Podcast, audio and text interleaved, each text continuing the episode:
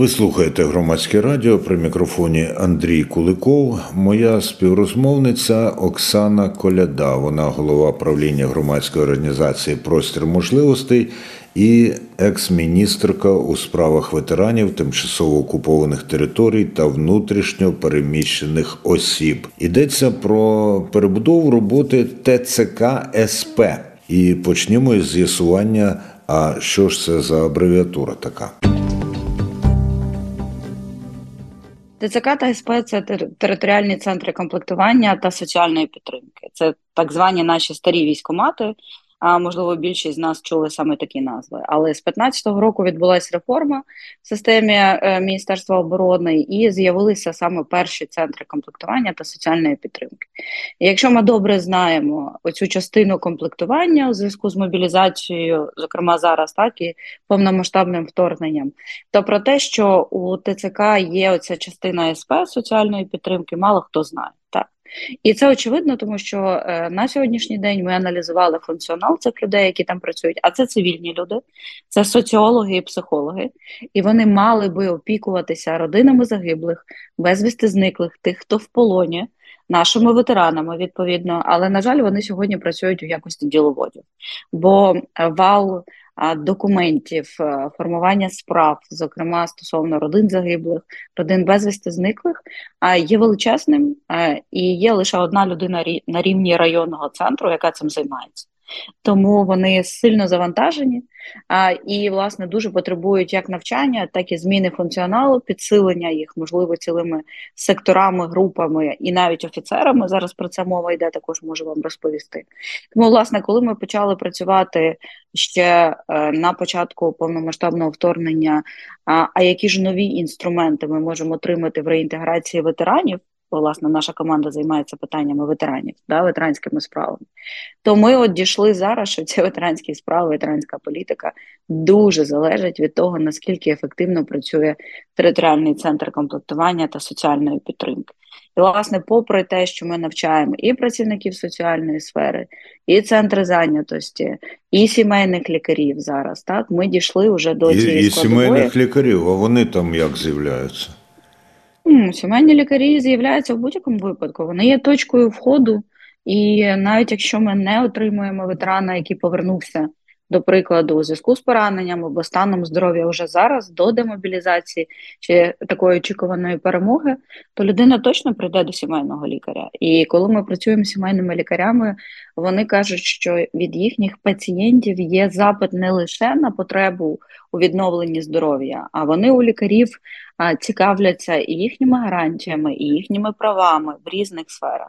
І сімейні лікарі мають володіти інструментами так званого первинного скринінгу, подивитися, можливо, е, в якому стані психологічному е, ветеран, ветеранка, які повертаються, знаходяться, чи є потреба перенаправити, з якими спеціалістами е, зв'язатись, а можливо, родина перебуває в складних життєвих обставинах і потрібний зв'язок з соціальною службою.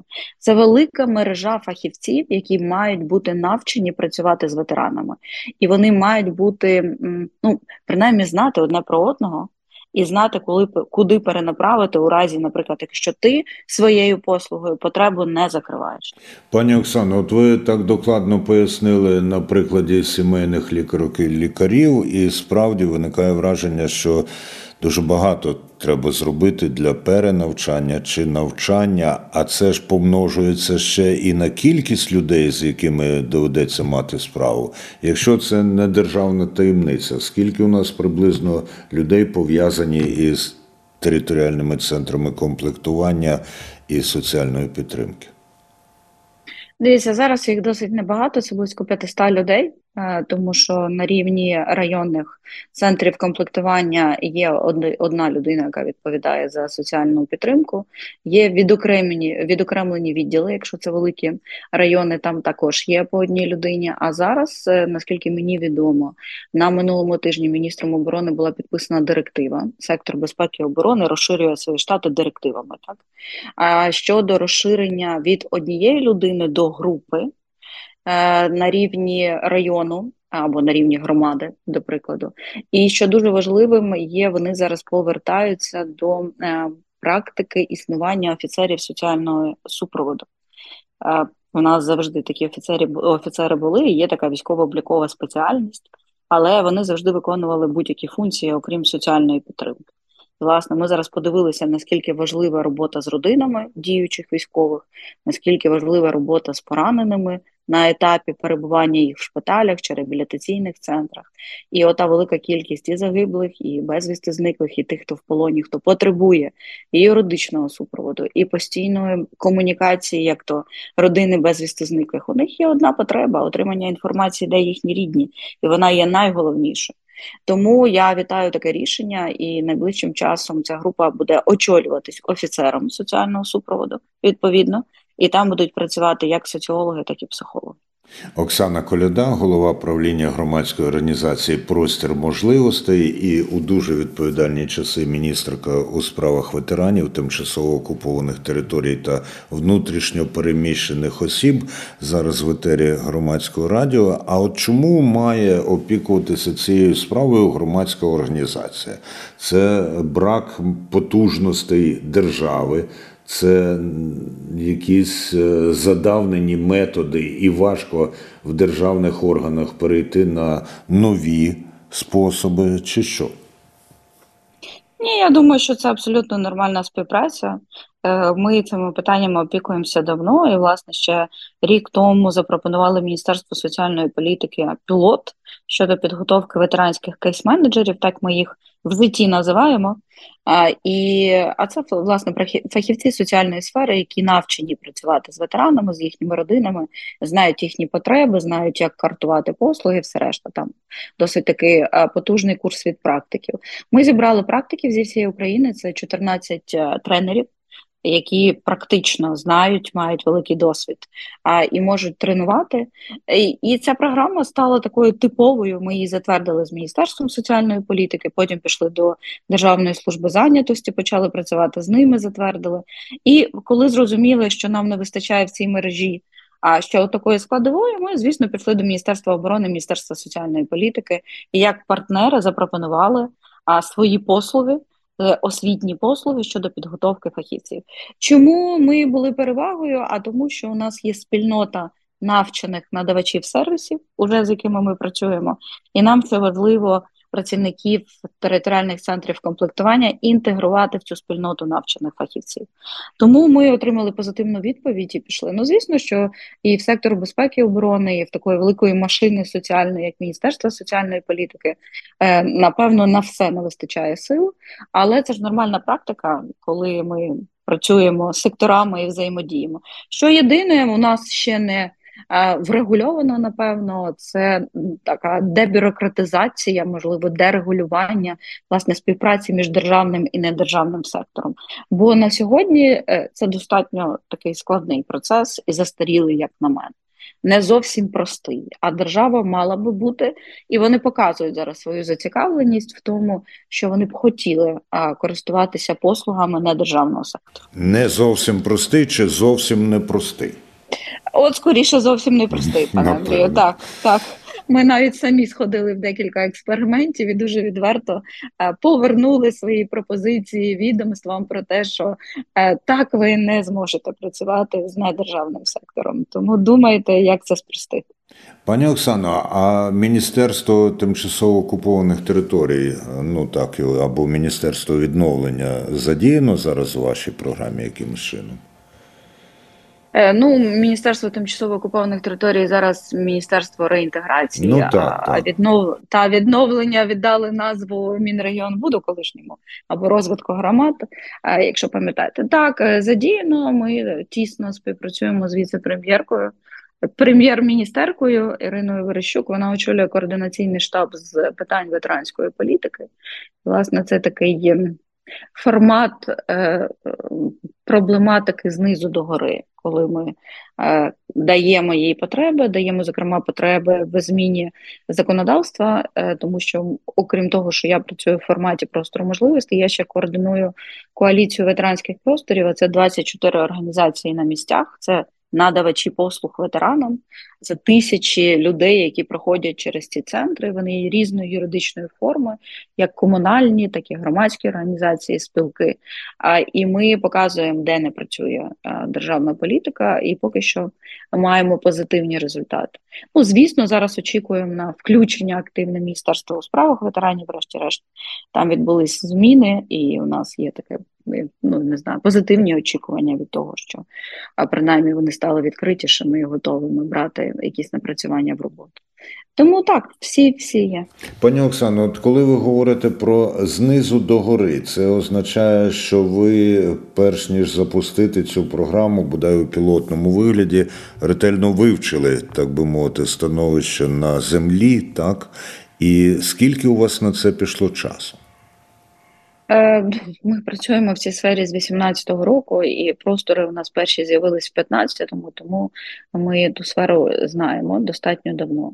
Якщо говорити про те, що ми зараз пропонуємо, да, то звісно, що пілоти почалися десь, напевно, з травня 22-го, коли більш-менш можна було повернутися від а, такої ем, роботи в, в якості гуманітарних штабів е, до розуміння того, що люди повертаються, нам потроху треба повертатись до нашої діяльності з відновлення людей, і в нас є родини, з якими вже треба працювати. Вони в важкому стані.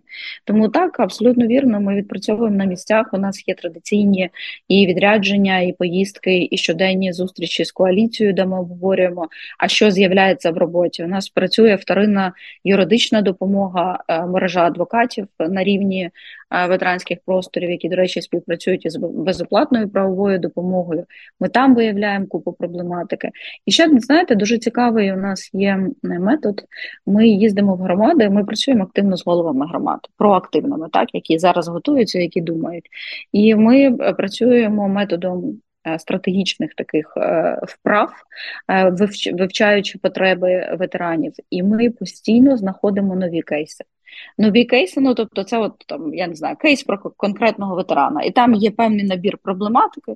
Ну, до прикладу, от ми були в Миколаївській області, привезли звідти кейс ветерана, який повернувся з інфекційними захворюваннями, е, з значить без житла, без рідних, і ми розбираємо, яким чином ми можемо зараз врегулювати і е, вирішити його потреби, да, і чого нам не вистачає на національному рівні, яких механізмів. І повертаємося з кожної громади з пропозиціями вже конкретних рішень, де що можна врегулювати. І от такий, є напевно, така синергія місцевого центральних рівнів нам дає змогу швидко, ефективно, принаймні бачити, як це можна вирішити. Оксана Коляда, голова правління громадської організації Простір можливостей і у відповідальні дуже часи міністерка у справах ветеранів, тимчасово окупованих територій та внутрішньо переміщених осіб в етері громадського радіо. І на самому початку, от коли я просив розшифрувати цю абревіатуру ТЦК СП, ви сказали, що е, багато хто просто це сприймає, називає військомати. Чесно кажучи, що і, і я дуже довго називав військомат, навіть не знаючи, що є така непроста е, офіційна назва. Але в цьому відбувається і ставлення багатьох людей до цієї мережі. Наскільки це ну, впливає на роботу територіальних центрів комплектування і соціальної підтримки, і що тут можна і потрібно зробити, щоб ставлення змінювалося? Е, ну, перше, я вам хочу сказати, що я була, наприклад, здивована, коли приїхали до нас е, перших дві групи, це Львівська і Хмельницька області. Е, я була здивована їхньою такою зубатістю, професійністю. Е, вони працювали як колективний розум, і дуже часто тренери виступали такими як фасилітаторами. Знаєте, давали їм можливість знайти дуже швидке рішення. Тому ем, я, наприклад, визнаю, що я недооцінювала їх професійний рівень. А, І те, що вони а, а в чому саме, пані Оксано? В чому саме? А тому, що дивіться, тому що про ця е, складова соціальної підтримки, вона ж не видна. Та? От мало хто про неї знає. Ми коли запитуємо, от ТЦК, що вони займаються? Мобілізацією. А ви знаєте, що там є люди, які займаються родинами, родинами військових, соціальним ні, не знаємо. А чому не знаємо? Тому що власне вони настільки завалені паперовою роботою да, і неефективним функціоналом, наділений ними, що вони просто оцією емпатійною своєю частиною підтримки саме соціальної займаються ну чуть ли не як, наче знаєте, як в позаробочий час деколи. Да, Вони настільки перевантажені. І я очікувала, що ну, вони приїдуть такими діловодами без знань відповідних розв'язання кейсів, потреб. А це не так направду. Тому перше, навіть про що я подумала, що вони, напевне, навіть е, закриті в цих приміщеннях територіальних центрів комплектування, фізично навіть закриті. Ну, всі ми бачили військомати, так? Це зазвичай приміщення за ґратами, десь під охороною, туди потрапити неможливо. І от ми, коли говорили з головами військових адміністрацій і з Козицьким паном і з паном Тюріним, бо ми там експеримент проводимо, я кажу, а давайте ми їх навчимо і виведемо із приміщення територіального центру комплектування. Ну, хай вони приймають в красивому ЦНАПі чи в красивому ветеранському просторі. Маю на увазі в комфортному для родини, в відкритому, так, безбар'єрному. Ну, як на мене, прекрасна ідея, справді. Так. Так, і вона вона схвалена, тому я очікую, що ми от зараз у нас буде наступний етап в квітні роботи з ними уже в регіонах, бо нам важливо е, якраз їх законектити з усіма надавачами різними службами в регіоні. І ми домовились, що в Львівській області це будуть ЦНАПи, вони будуть на базі ЦНАПів працювати. А Хмельниччина відкрила ветеранські простори нові для роботи з військовими родинами, ветеранами, і вони кажуть, ну було би добре, щоб ми наситили якраз отакою сервісною складовою, що ці простори е, в Хмельницькій області. І я думаю, що це буде першим кроком до взагалі того, що люди дізнаються, що територіального центру комплектування є ця складова соціальної підтримки. Пані Оксано, от ви кажете, що ці люди зі Львівщини і Хмельниччини вразили вас як зубасті, це я вас цитую. А що вони вам кажуть, в чому ви маєте вдосконалюватися? Оця програма вашої організації?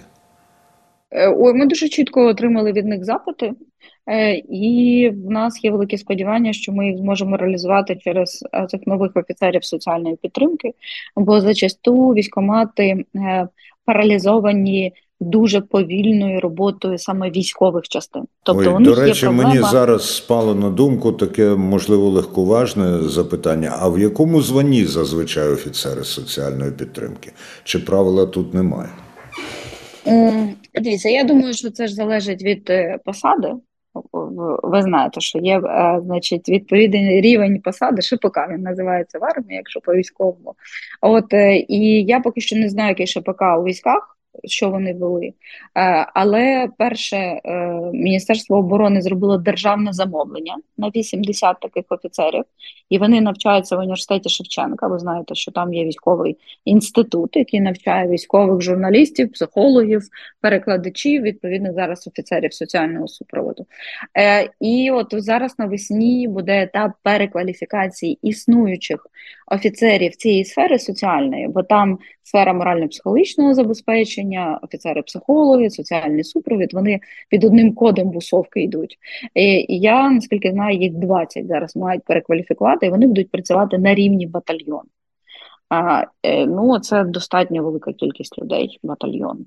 І от для них якраз теж буде важливо мати партнерів поза межами частини. Це і територіальний центр комплектування, це відповідні служби в громаді, де е, ППД частини є, так і недержавний сектор. Ми якраз будемо також е, цим займатися. Так, от, коли ми працювали е, з працівниками центрів комплектування, які займаються соціальною підтримкою, то у них є безліч питань якраз до врегулювання з військовими частинами. І ми дуже сподіваємося, що ми відпрацю, відпрацювавши алгоритми якраз роботи офіцера соціального супроводу, уже полегшимо життя е, цим фахівцям ТЦК та СП. Пані Оксана, а чому обрали Львівщину і Хмельниччину для першої, першого потоку тих, хто у вас навчається? Е, Ну, вони традиційно в нашій сфері активні. І нам важливо було е, мати проактивність від очільників регіону міста, відповідно, для того, щоб реалізувати те, що ми вбачаємо як позитивом, так в цьому проєкті.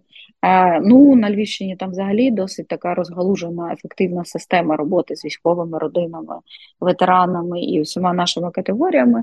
І це означає, що чим більше проблемних кейсів і проблемних питань ми отримуємо, тим більше ми зможемо розв'язати в майбутньому.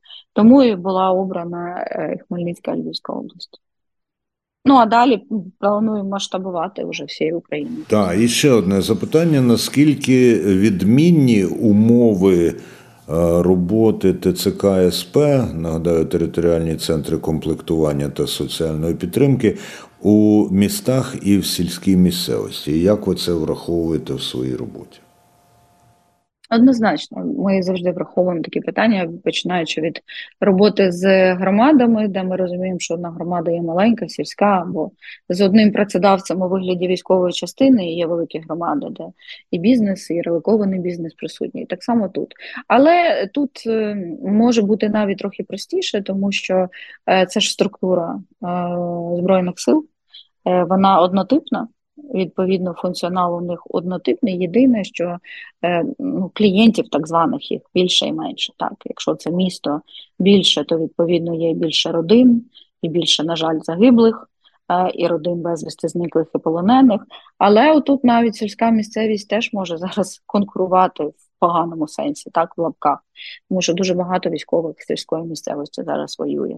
І тут дуже гостро стоїть питання. От бачите, тут потреби зовсім інші. Тому що в сільській місцевості дуже гостро стоїть питання супроводу родин військових. Е, банально, дрова, немає газу, має хтось провести дрова родині, має хтось доставити ліки е, батькам е, похилого віку, якщо вони не в змозі це самостійно зробити. Тобто там потреби зовсім інші, ніж в місті або в селищі, або в районному центрі. Ну і відповідно ви трохи по-іншому навчаєте цих людей, чи як? Так, так. Е, дивіться, ми навчаємо, ми е, маємо таку частину достатньо велику в нашому тренінговому процесі, е, яка йде через визначення і конкретних потреб, конкретних цільових аудиторій в сільській місцевості, в міській місцевості, родин загиблих або ветерана, якщо ветеран з інвалідністю повернувся без якого він віку. От ми розбираємо всі всі всі різноманітні цільові аудиторії і даємо зрозуміти, які ж потреби в них, якими інструментами ці потреби можна закрити, і хто у вас є партнери, якщо ви працюєте в територіальному центрі комплектування. Але ми їх не таргетуємо прямо за населеними пунктами, де вони е, працюють. Так, ми їм даємо можливість побачити, а які різні потреби можуть бути в різних населених пунктах, і як це можна закрити, яким інструментом вирішити, і за допомогою якого партнера, який є у вас на місці або на рівні районному, або регіону, або навіть національному рівні. Пані Оксано, і останнє запитання, яке могло бути, втім, і першим, а могло десь там посередині бути. Часто доводиться читати про е, те, що працівники ТЦК, ну, е, як би це сказати, порушують правила спілкування із своїми клієнтами або потенційними клієнтами, там запихають у автомобіль, начебто, і везуть кудись і так далі. Як ви на цю тему звертаєте увагу? Ну, я в цьому сенсі пригадую поліцію діалогу. Та? Діалог має бути. Звичайно, ми навіть коли зустрілися з цими працівниками, які приїхали до нас з Львівської і Хмельницької областей. У нас була така головна теза, що вони усі є обличчям Збройних сил. Де би військові не служили, вони завжди будуть обличчям Збройних сил, чи то для військовослужбовця, чи для рекрута, який забажає йти служити в армію, чи то для родини, яка втратила і прийде до них за допомогою. Тому вони мають враховувати в щоденній своїй роботі про те, що вони власне обличчя наших збройних сил, і там народжується імідж і образ української армії як такої. Звісно, це складне питання, це людський фактор, і е, готовність, і фаховість, і, напевно, е, фактор повномасштабного вторгнення накладає своє. Але я дуже сподіваюся, що через цей складний шлях ми все-таки отримаємо сучасні рекрутингові центри і сучасну сервісну складову, а якраз соціальної підтримки, працюючи з персоналом над цим питанням. Ви слухаєте громадське радіо при мікрофоні Андрій Куликов. Моєю співрозмовницею була Оксана Коляда, голова правління громадської організації Простір можливостей і екс-міністрка у справах ветеранів тимчасово окупованих територій та внутрішньо переміщених осіб.